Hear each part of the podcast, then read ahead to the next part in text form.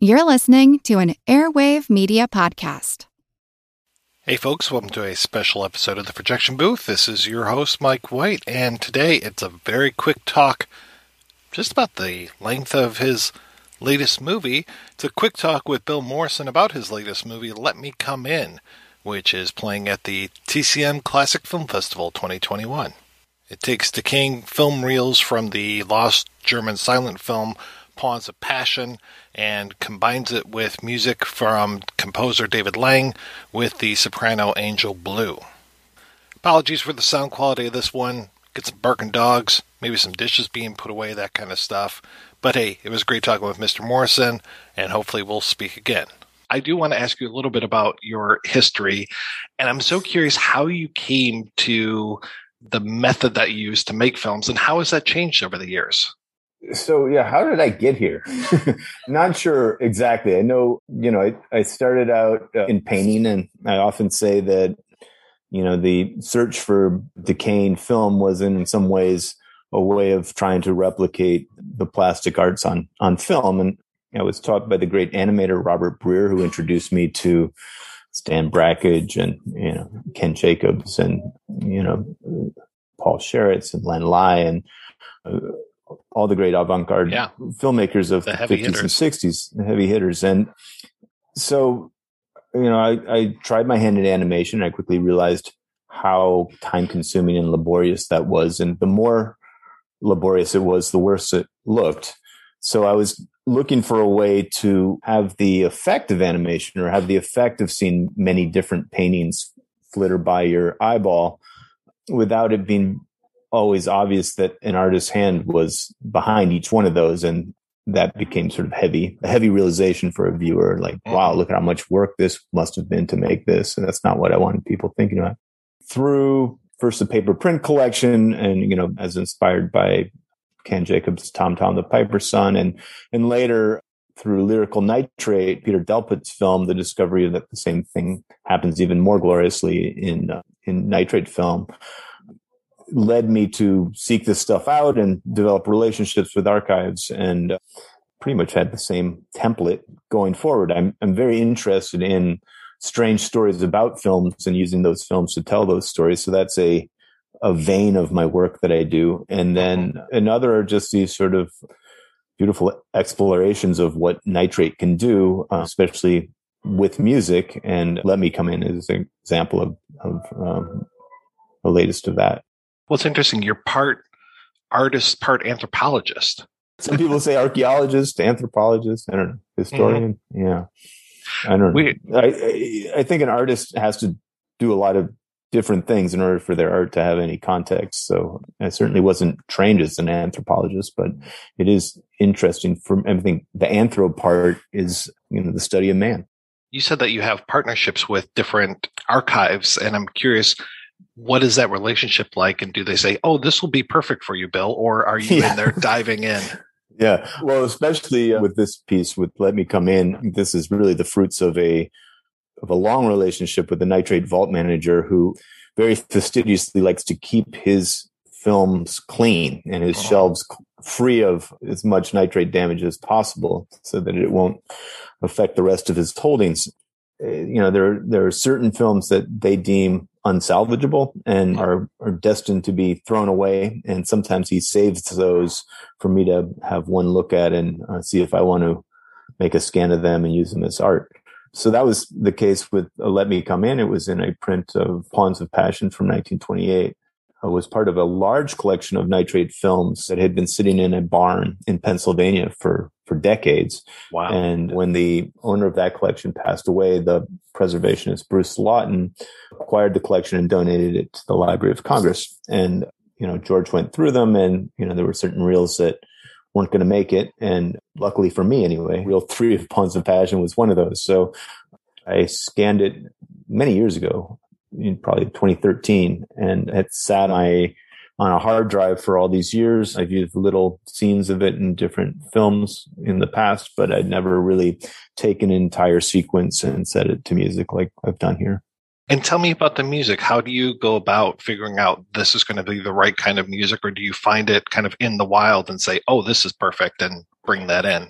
So usually I, I work with new music, me, meaning music that hasn't existed prior to the existence of this film. So uh-huh. that's sometimes me commissioning a composer to write new music for my film, as is the, the way most com- directors work with composers.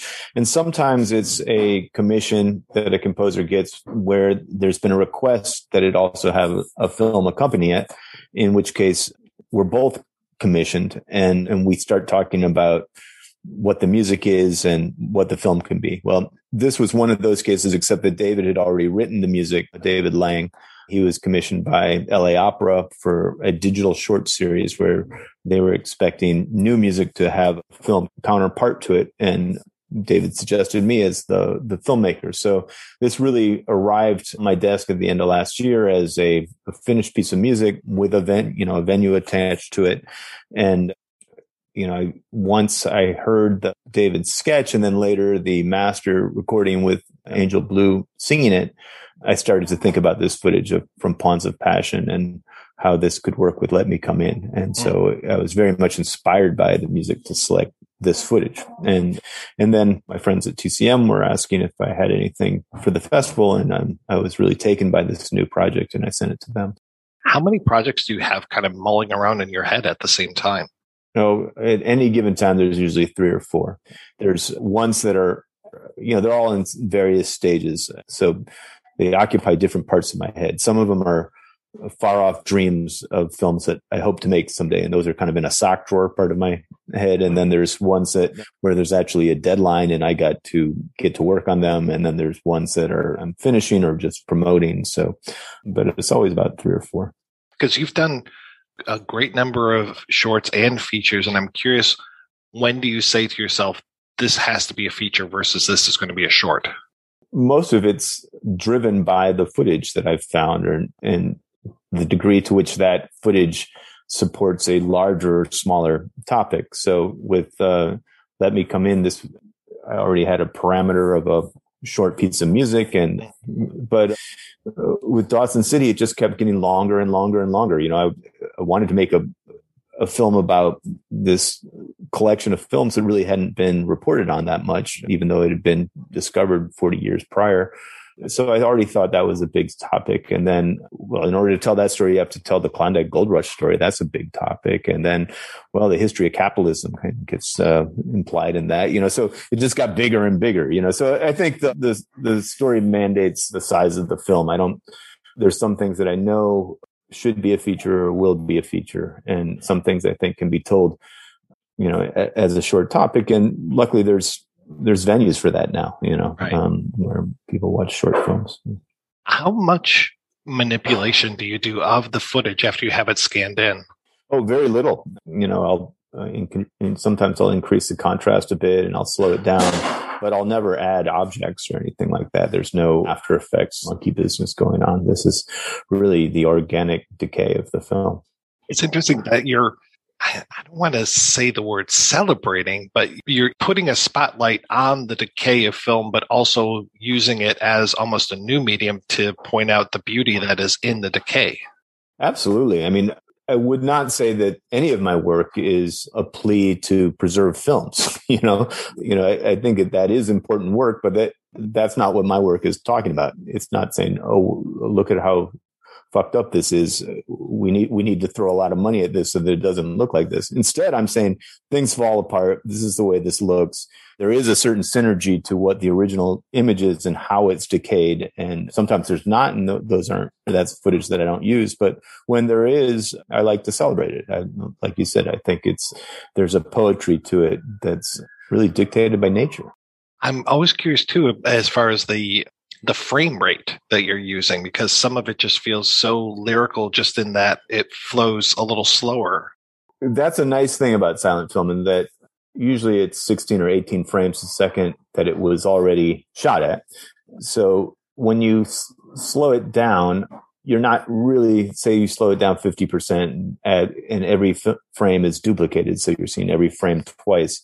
The apparent movement is not 50% slower. It's, you know, something like 75% slower. So it's just slightly slower. And all that interference or the patina of decay that you see both on top of and within the image becomes much more beautiful instead of it being this sort of annoying bubbling thing that you wish would get out of the way so you could watch these actors right. it becomes something a thing in of itself you know do you have your next project already going or have you started just to think about it like i said there's always a few that are on the back burner and some of them need to get on the front burner. Um, yeah. so there's a a project i'm doing with bill frisell at the end of the summer at the tank the tank Center for Sonic Arts, which is in Rangely, Colorado, far northwestern Colorado, an old water tank or mixing tape for for steam engines that found its way 80 miles from any track and uh, has become a auditory laboratory for for sonic artists and because of it has